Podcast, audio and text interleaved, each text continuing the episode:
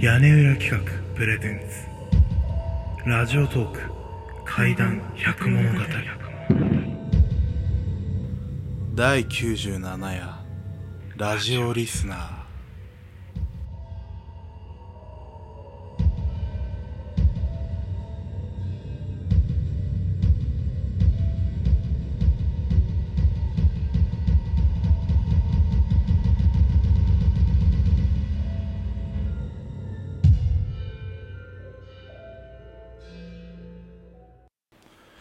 俺は大学の対人関係に悩んでて鬱っぽくなり自分の気持ちを整理するためにその日一日の感想を音声で残し日記のような感覚でラジオをやることにした。まあ当然そんな自分語りなラジオを聞くやつなんていないわけで視聴回数とか気にせず1ヶ月間くらいダラダラ愚痴を吐いていた。最初の1ヶ月は死にてえ死にてえって喋ってたんだが次の月から対人関係の悩みに解決の兆候が見られてだんだん元気になってきた。そして何気なく過去の配信を聞き直してこれは黒歴史確定だなって違う意味で死にたくなった。そんな余裕が出てきたある日自分に届いたお便りってのが見れることを知った俺は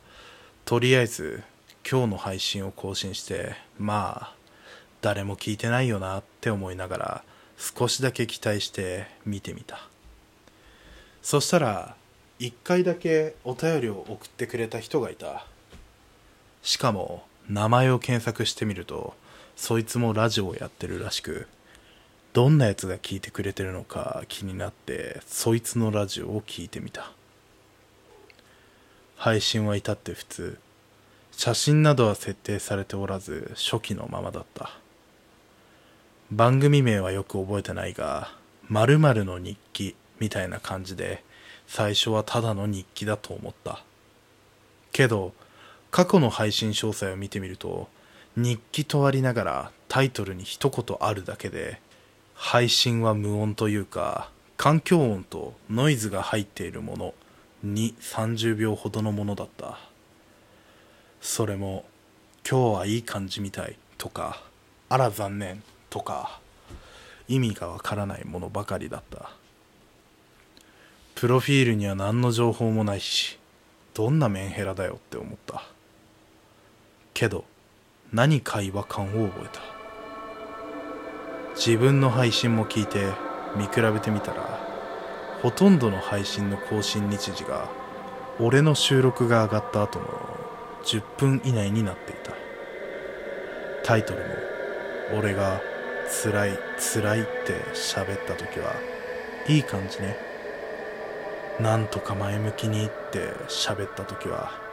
ないわってな風に。まるで苦しんでる俺を観察してるみたいだった。一気にガクブル状態になったんだがこの怖い思いを誰かに共有したくって。偶然かもしれないけどとある人が苦しんでいる俺を観察している配信をしてるかもしれないだなんて